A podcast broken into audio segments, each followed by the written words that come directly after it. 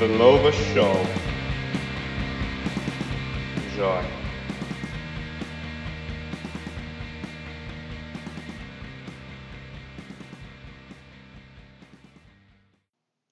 E bentornati a un'altra puntata di Vellova Show. Io sono Riccardo Lovatini e questa puntata sarà un po' diversa perché la settimana scorsa abbiamo parlato di tecnologia, di intelligenza artificiale, di social media in questa puntata invece voglio parlarvi di qualcosa di più rilassante.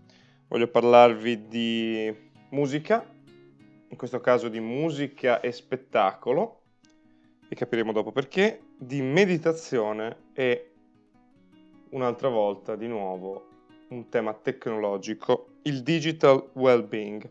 Partiamo con la parte musicale. Beh, di che musica voglio parlarvi? Voglio parlarvi di un icona del rock americano, di una star ehm, incredibile. È Bruce Springsteen, che ha ormai 69 anni, ma non dà segni di fermarsi. Anzi, eh, due o tre anni fa ha rilasciato la sua biografia ufficiale e quest'anno, o meglio l'anno scorso, 2018, ha rilasciato su uh, Netflix il suo nuovo spettacolo che ha fatto a Broadway. Si chiama Springsteen on Broadway e l'ho visto e ve lo consiglio davvero tanto.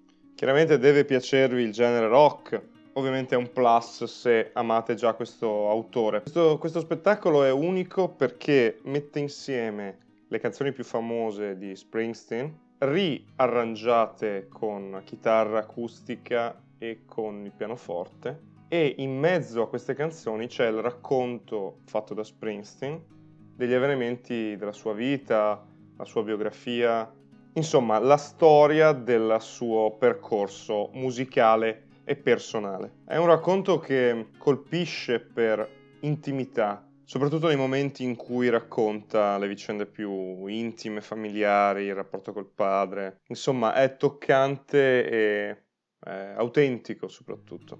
E questa autenticità è probabilmente costruita nel senso che lui è un grandissimo performer e quindi esattamente quando questa spontaneità sembra non costruita, magari è proprio quello l'aspetto in cui si è lavorato di più per dare questa spontaneità. E questa è la grandezza di performer come Bruce Springsteen. Quindi Springsteen on Broadway su Netflix è un programma di due ore e mezza, quindi è molto, però volano.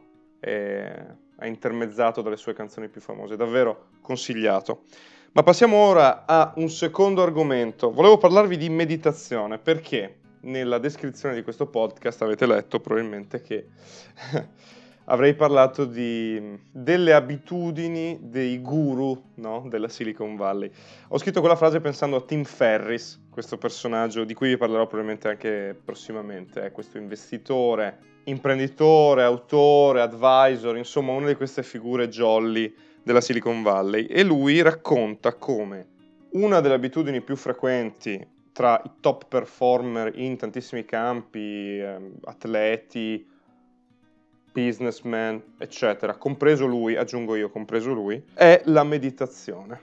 Che cosa si intende in questo caso per meditazione? Semplicemente sono dei momenti di quello che loro chiamano mindfulness, quindi un momento in cui si pratica l'addestramento della nostra mente a non pensare compulsivamente e continuamente, ma si cerca di insegnare alla nostra mente di fermarsi, di rilassarsi, di lasciare andare i pensieri e raggiungere questa mindfulness, quindi questa specie di idea che la mente è piena, ma non piena di pensieri, piena nel vuoto. È un paradosso, però capite che quando riuscite a lasciare andare i pensieri e non pensare a nulla, essere soltanto nel momento, avete la mindfulness. Questa chiaramente è un'idea eh, che è stata presa dall'Occidente ma importata dall'Oriente, no? quindi dal buddismo per esempio, e in questo caso perde un pochino la componente spirituale, diventa soltanto un esercizio quasi scientifico, un esercizio senza una visione religiosa dietro, però se volete c'è anche la parte più spirituale per esempio i famosi mantra, il più famoso è Om, no? Om.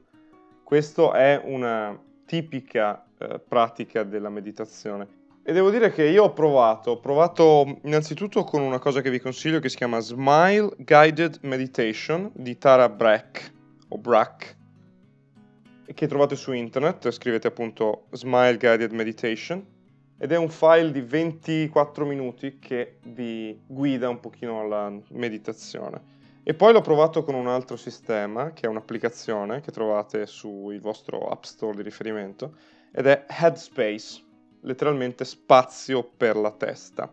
Terzo metodo col quale potete provare la meditazione, basta che scrivete su Spotify meditation o guided meditation e trovate, troverete delle playlist già fatte con un sacco di materiale.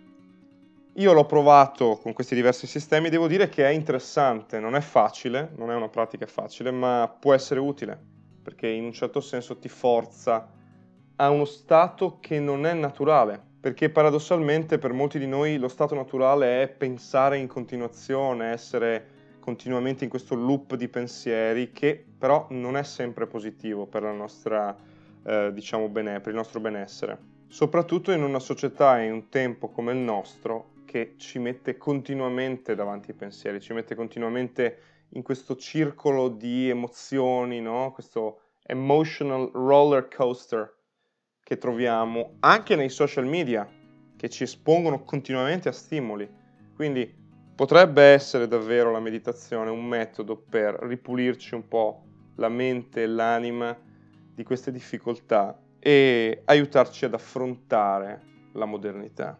In pratica che cosa significa fare meditazione? Significa sedersi comodi e invece di concentrarsi su pensieri esteriori o altre immagini o altre idee, concentrarsi sul proprio corpo, sul proprio respiro, su come si sente il corpo e insomma riuscire a insegnare alla mente a mettersi in pausa, a godere del momento presente senza rimuginare, senza pensare trovare questa forma di pace interiore, questo silenzio, in un certo senso, anche solo per 15 minuti al giorno, può davvero aiutare, soprattutto in momenti di stress, in momenti dove siamo messi alla prova particolarmente, situazioni per esempio di esami o di richieste di lavoro particolarmente pressanti. Secondo me questo trend della meditazione, della mindfulness continuerà in futuro. Ho visto anche un progetto australiano che si chiama Smiling Mind, appoggiato tra gli altri anche da Virgin,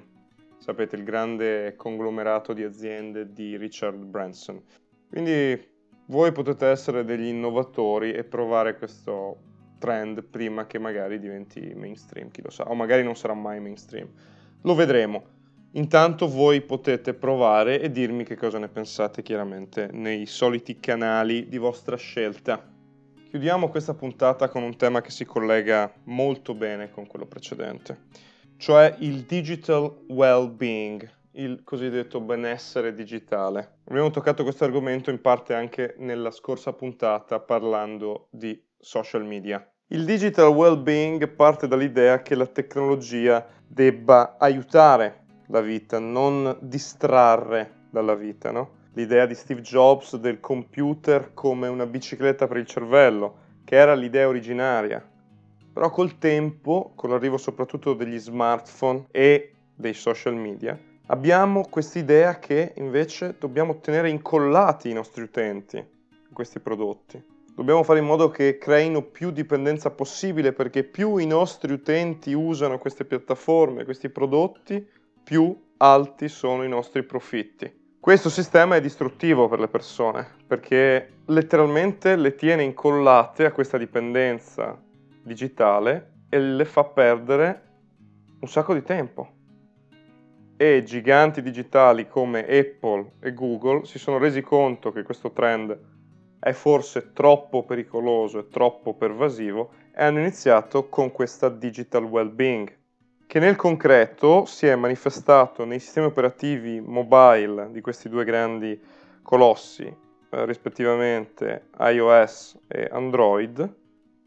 E ora nelle ultime versioni di questi sistemi operativi c'è la possibilità di tracciare il tempo che gli utenti passano su ogni singola applicazione, vengono mandati dei riassunti settimanali sull'utilizzo del, del, dispositivo e dove viene speso questo tempo e secondo me questa è una grande innovazione. La tecnologia deve essere una bicicletta per il cervello, deve essere un aiuto, non può diventare una dipendenza e uno sistema negativo che succhia via la vita alle persone. Quindi questa secondo me è la direzione giusta. Ditemi cosa ne pensate nei canali che preferite. Con questa idea eh, io vi lascio. Eh, vi ringrazio per essere stati con me e vi do l'appuntamento come sempre alla prossima settimana con The Lova Show. Aspetto le vostre segnalazioni, cose di cui volete parlare e di nuovo alla prossima. Ciao! Ah, e quasi dimenticavo, alla fine di ogni puntata mi piacerebbe lasciarvi con una citazione.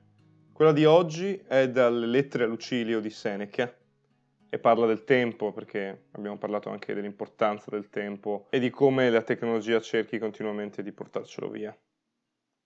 Comportati così, Lucilio mio. Rivendica i tuoi diritti su te stesso e il tempo che finora ti veniva portato via, o ti veniva rubato, o ti sfuggiva di mano, trattienilo e custodiscilo. Convinciti che le cose stanno proprio così come ti scrivo.